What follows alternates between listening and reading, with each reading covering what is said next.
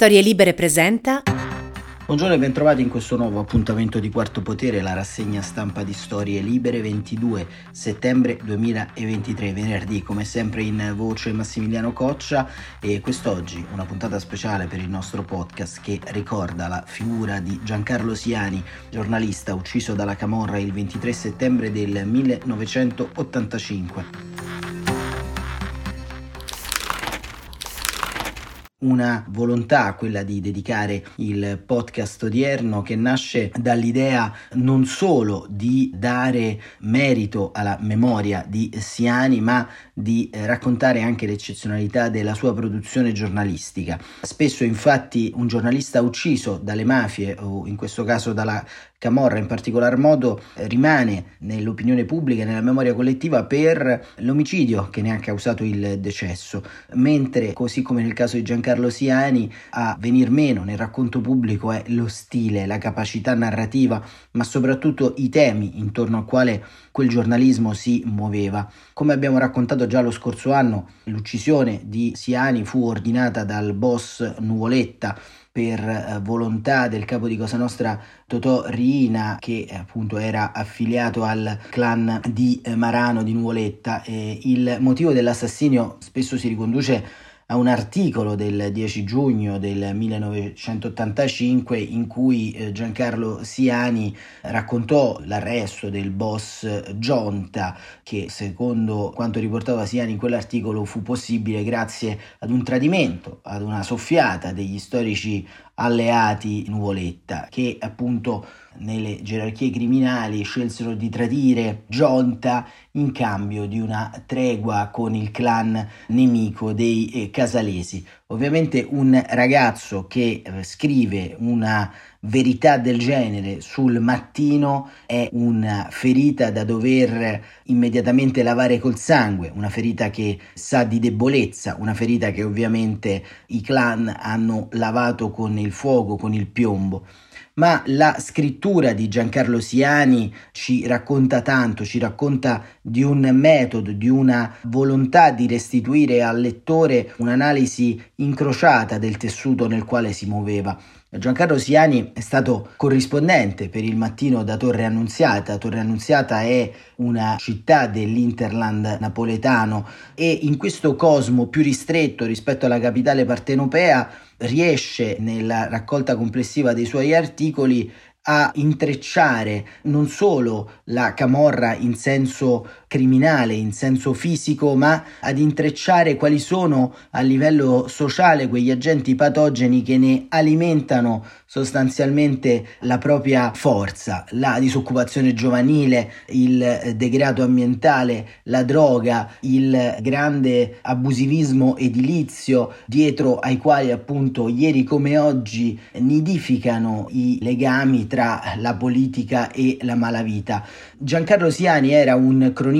integrale perché univa il proprio fare giornalistico con la propria militanza politica e civile. Un esempio per tante e tanti che hanno iniziato questa professione ma spesso un esempio portato in modo parziale all'interno delle ricostruzioni dell'opinione pubblica. Dirsi dalla parte di Giancarlo Siani, infatti, ieri come oggi, non significa dirsi dalla parte solo del giornalismo libero, ma significa dirsi anche dalla parte di quel giornalismo che cerca di scavare i rapporti nidificati tra potere politico, criminalità e potere economico. E se guardiamo oggi, ad esempio, allo stato in cui versa il mezzogiorno, alle classi dirigenti che lo governano in molte sue province, in molti suoi comuni, in molte sue regioni, ci fa comprendere quanto appunto il giornalismo di Giancarlo Siani sarebbe stato ancora oggi efficace alla sanità del nostro dibattito pubblico, ma soprattutto il giornalismo di Giancarlo Siani aveva una capacità in cui la sua descrizione sistematica dei modelli criminali ancora oggi ci consente di leggere quello che accade all'interno della complessa società campana partenopea. I nodi concettuali, come abbiamo visto, passano dalla camorra alla droga, al lavoro e al territorio, ovvero al degrado ambientale. Se le mettete, se le rovesciate, queste tematiche oggi come oggi rappresenterebbero l'agenda di qualsiasi cronista che voglia in qualche modo occuparsi del sud, del mezzogiorno, del nostro paese in modo compiuto, ma soprattutto la capacità di Siani era quella, leggendo gli articoli che nel corso dei suoi anni, purtroppo brevi di attività, è riuscito a produrre, sono la piena realizzazione di quello che un tempo veniva detto il lavoro culturale. Siani di base ha come lente prismatica della realtà la capacità di leggere le sfumature nelle quali avvengono i fatti delittuosi e ricondurli sempre a una matrice politica di natura essenziale. Infatti, più che un giornalismo d'inchiesta classico e canonico, quello di Siani è un giornalismo di territorio, di territorialità, di percezione del reale che viene in qualche modo pulito, reso in qualche modo asfittico dalla sua proverbiale capacità cronachistica e quindi dalla sua capacità di riuscire a dare il dato di scandalo. E sarà anche per questo motivo che la sua corrispondenza a Torre Annunziata per lunghi anni permetterà in senso inedito ad andare ad illuminare un pezzo di territorio. Siani avrà poi nel corso della sua vita giornalistica la piena applicazione delle varie fonti, la sua capacità di entrare in relazione con strati diversi della popolazione gli permetterà anche di raccontare quella soffiata, quel tradimento che sostanzialmente gli costerà la vita, ma anche nella sua tecnica di scrittura, fondamentalmente l'oggettività, l'oggettivazione e soprattutto l'uso di domande che Siani rivolge ai suoi lettori sono in qualche modo un punto di non ritorno nella storia anche breve del giornalismo italiano e non solo. Se un giornalista non usa delle interrogazioni, degli interrogativi, descriveva Norberto Bobbio, è difficile che aiuti il lettore a comprendere qual è la sua parte all'interno della società italiana. L'interrogativo ci sprona a comprendere, a capire e in tantissimi pezzi di Giancarlo Siani si conclude spesso con un punto interrogativo, si conclude spesso con una richiesta di partecipare a quello che si è scritto. Ovviamente il contesto storico nel quale matura tutto questo è quello di un paese diverso, di un'Italia diversa, di un giornalismo differente, ma da un punto di vista pratico Giancarlo Siani rappresenta anche il prototipo del giornalista contemporaneo, anche legato alle tante sventure e disgrazie che avvengono all'interno di questa professione. La precarietà di Giancarlo Siani è in qualche modo il primo segno di ingiustizia rispetto al quale lui è vissuto e ha maturato il suo impegno. Un giornalista come Giancarlo Siani non è più esistito all'interno del panorama italiano, non è più esistito perché la giovane capacità di mescolarsi con determinati ambienti viene spesso rimpiazzata dal posizionamento personale, dalla volontà di stare all'interno del fatto di cronaca e in cui a un certo punto il giornalista diventa più importante della notizia. Ecco, questo Giancarlo Siani non lo ha mai messo insieme nella sua breve carriera, ma soprattutto nei suoi scritti questo si ravvede in modo molto compiuto. L'ultimo articolo di Giancarlo Siani è in qualche modo non solo un dato di cronaca, ma ci racconta in modo abbastanza chiaro quelle che sono le derivazioni di un punto di non ritorno della società partenopea. Innanzitutto Vale la pena di leggere anche le parole di Adriana Maestro, presidente dell'Associazione Culturale Giancarlo Siani, all'epoca dell'uscita appunto di questo libro Fatti di Camorra, edito dalla collana Dissonanze, che raccoglie anche tra le altre cose una serie di articoli. E Adriana Maestro scrive che a condannare a morte Siani erano state le ricerche che stava conducendo sulla ricostruzione seguita al terremoto dell'80, le inchieste sul grande business degli appalti che aveva gonfiato le tasche dei politici, imprenditori e soprattutto camorristi. A condannarlo a morte furono infine quelle 4.000 battute pubblicate sul mattino del 10 giugno dell'85 in cui Siani avanzava l'ipotesi che l'arresto di Valentino Gionta fosse il prezzo pagato da Nuvoletta per evitare una guerra con il clan di Bardellino. Quell'articolo fu la goccia che fece traboccare il vaso, i clan non potevano più sopportare che un cronista alle prime armi rivelasse i loro patti, denunciasse i loro rapporti con il mondo della politica e si permettesse persino di farli passare per infami. La soluzione era lì, nero su bianco, ma non si ebbero né il coraggio né l'umiltà di vederla. Ad esempio, il 22 settembre dell'85, quindi proprio in questo giorno però del 1985, sul mattino, ad esempio, Siani, ne leggiamo solo un inciso, racconta ad esempio il dramma della droga e scrive dove gli intrecci tra camorra e droga sembrano imbattibili, dove la carenza cronaca di tutto, delle case, al lavoro, agli ospedali si aggiunge anche il ritardo degli interventi per il recupero dei tossicodipendenti. A Torre Annunziata nella zona vesuviana si aspetta una comunità terapeutica, una zattera, un presidio sanitario da anni, ma fino ad oggi non è stato realizzato niente.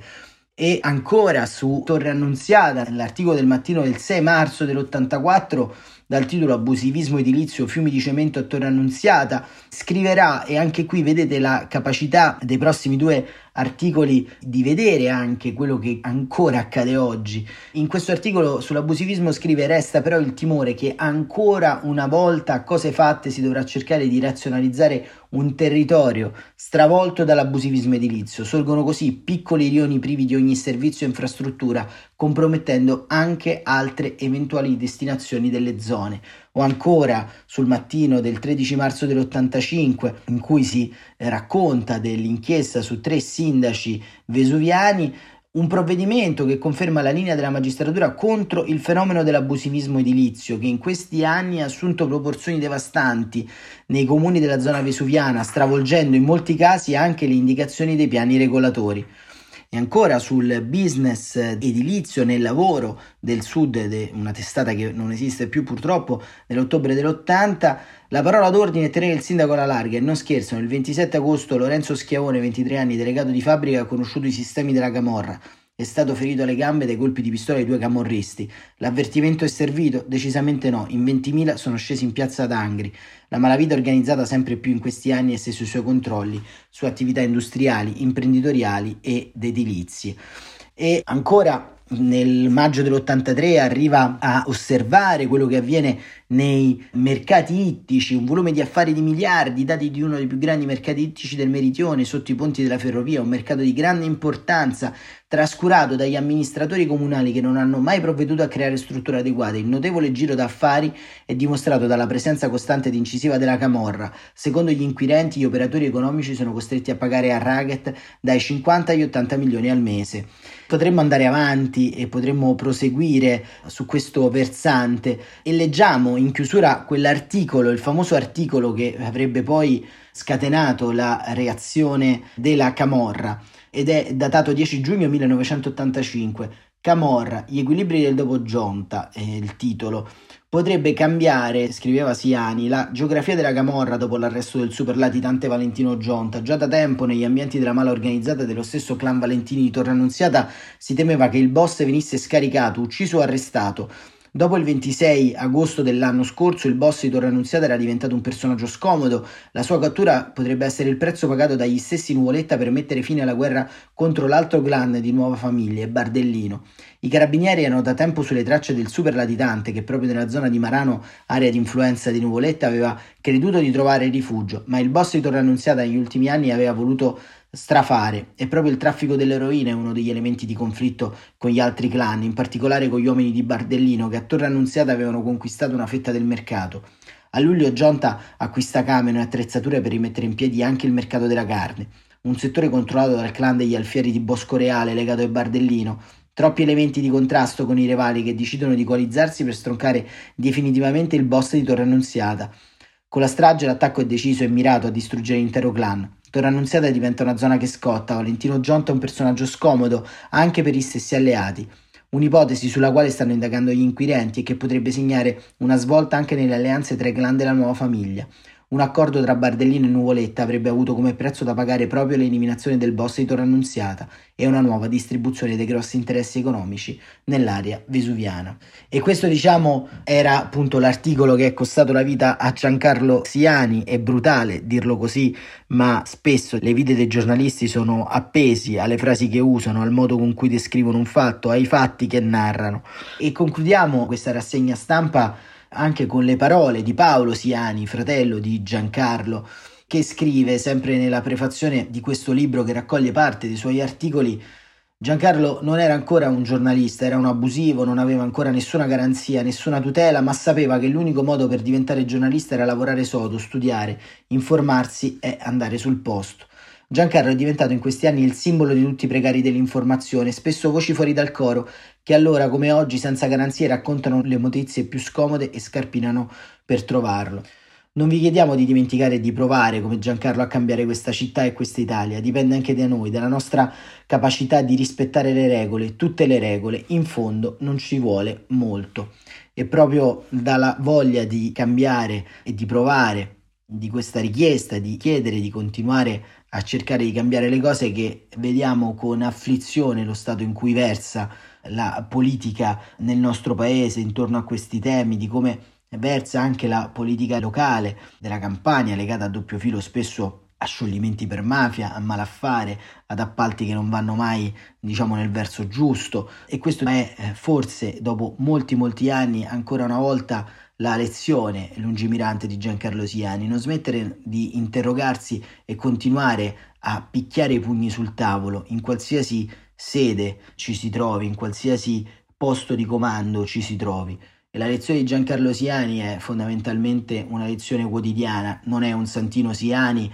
e non è tantomeno un santo del giorno dopo. La storia di Siani racconta per sé cosa significa non solo avere la schiena dritta, ma soprattutto cosa significa avere un sorriso giovane per sempre e cosa significa ancora una volta voler cambiare questo paese. Riusciranno a farci passare la voglia di cambiare le cose, di raccontare, di criticare, di avere un posto all'interno di questo dibattito pubblico. Ci riusciranno gli editori che non ci pagano, ci riusciranno la politica e i politici che ci mettono sempre in un angolo, che ci querelano, che vanno avanti sempre nello stesso modo per non cambiare mai. Ci riusciranno tutti questi a far sì che schiere di giornalisti e non, di giovani e non, riescano a, a disamorarsi di questo paese? Non lo sappiamo, possiamo solo continuare a lavorare e a cercare di fare il nostro meglio, così come Giancarlo Siani nei suoi anni di lavoro ha fatto e ci ha restituito col tempo il sangue e la memoria. Buon proseguimento di giornata, Quarto Potere torna come sempre lunedì mattina alle 7.45.